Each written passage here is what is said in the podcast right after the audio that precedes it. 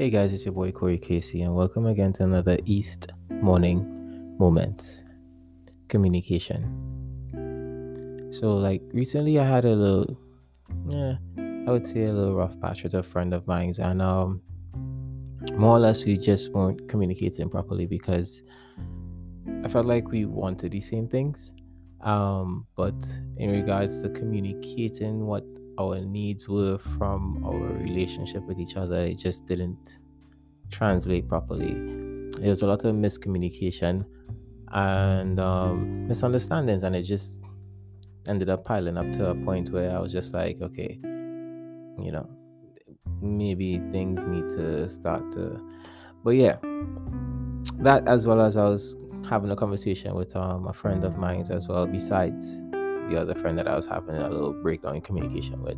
Um, I was having a conversation with her about, um, you know, relationships and what's important within a relationship. And one thing that we kind of landed on was communication because open and free communication within a relationship is what tends to keep a relationship going, you know, um, where two partners could communicate freely with each other and not have any fear of their views, thoughts, or feelings being rejected by their partner because of whatever reason. And they could talk about any topic with each other. That's important for relationships, but it's not something that every relationship has. And um, we're just discussing different reasons as to why relationships lack this kind of communication. And for me personally, I know that I always try to create a space for open, free, and clear communication, but it doesn't usually always work out. Um, sometimes my partners, because my last partner, my ex, um, her issue is that she she felt like when she would speak, it's never received properly. So she just she's just stopped speaking, more or less. And that that wasn't with me necessarily. That wasn't with me necessarily. Um, I'm not too sure if I ever made her feel that way, but you know, I'm definitely open to having that conversation. But for sure, it was like her past relationships, you know, tr- dealing with her exes in their relationship and ha- trying to communicate with them how she was feeling. They would they would never receptive of it, as well as trying to communicate with her father about things that things that she was feeling a certain way about, and him not accepting her feelings or being receptive of what she was saying. So that kind of broke down her capability to communicate because now she just doesn't want to. Even though I created a space and we literally had a day that we would communicate on, like, you know, this is our day for us to communicate freely. You could talk about anything, no matter what it is. You know, after the relationship was over, I come to find out that there were still things that was bothering her about our relationship and about me as an individual and the way that I treated her and she just never could speak to speak to me about it because she just she was worried about my feelings as well as she was just not used to having her her feelings being considered or received.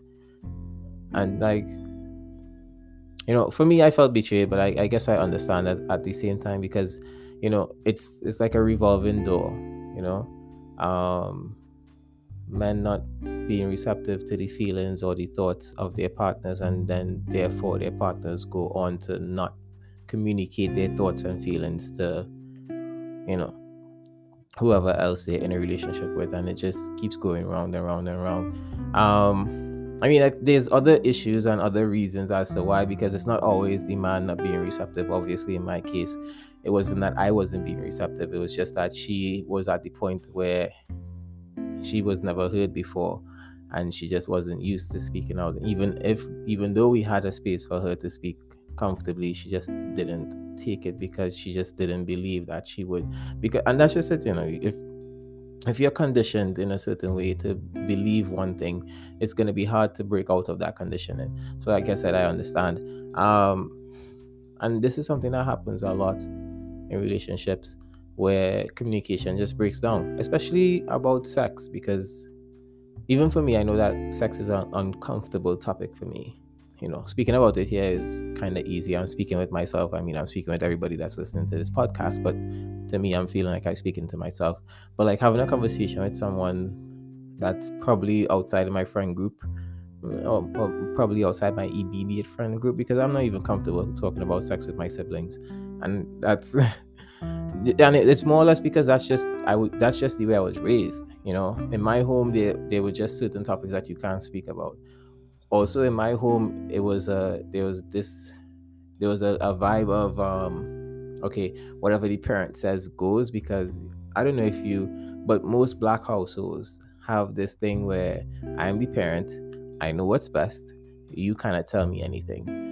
So from a young age, I was already socialized or taught that my words have no power in regards to those that are supposed to be in authority uh, in authority over me because at home that's what I'm what that's what I'm being taught that my words have no power. And then I went to of the Adventist school primary school and a lot of those teachers there they make you feel like your words have no type of nothing like they're they're not worth anything there's no weight behind your words as a child and being socialized like that as a child growing up you're not to be you're not going to be able to speak when you need to and i know for me personally that's been an issue of mine yeah that's been an issue of mine in past relationships because I was never really big on speaking. I was always big on, okay, let my actions speak for me. But some, not even some, relationships need communications. Um, especially in regards to fixing problems, because you can't fix a leak if you don't know where it is. And you don't know where the leak is unless your partner tells you where it is, you know, and your partner doesn't know where the leak is unless you tell them where it is I mean, and it's just like that. Like you kind of have to work with each other in regards to fixing whatever issues there is. I mean, there's always, not always, but there's also compromise and all these other things in regards to that. But getting to the issue itself, there needs to be communication. And yeah, I, I, I, there's just too many breakdowns in regards to communication. Like people who speak honestly all the time, we tend to call them assholes. And I don't understand why society does that because if someone is speaking truthfully all the time, I think that that's someone that should be appreciated. But then again, I'm someone that appreciates someone who's willing to communicate openly and truthfully about how they feel, how they what they're thinking and what's really going on, you know. But I mean, I guess that's just not respected. But then again, you know, people tend to say that it's not what is said, but how it's said. But there's no way to say something for everyone to be receptive of it, you know, for everyone to accept it because everybody is different. Everybody's going to hear one thing and feel some type of way about it and, you know, their own way. And I guess that's just how society works. But, um, but yeah, I just wanted to stress the importance of communication, stress the importance of open, free, and clear communication. Because sometimes, yes, we're communicating. Like my friend, my friend and I, who were we we were communicating. We were we were trying to get our points across, but we just weren't communicating clearly enough for the other party to understand, and that caused a, a little divide and some a little rift. Nothing too big, but um I guess in the end. But then again, we were willing to go through the work to get the communication to become effective. So in the end, it ended up working out well. So yeah, just wanted to stress communication with you guys. Um, if you know that you're someone that's not comfortable communicating, work on it. Some people need therapy. There are people in therapy just to learn how to communicate effectively with others. Uh, and that's just you know i don't think that that's that's wrong or anything like that just you know that's just how we've been socialized so yeah that's all i have time for so thank you guys for spending this morning moment with your boy corey casey on the east side. Peace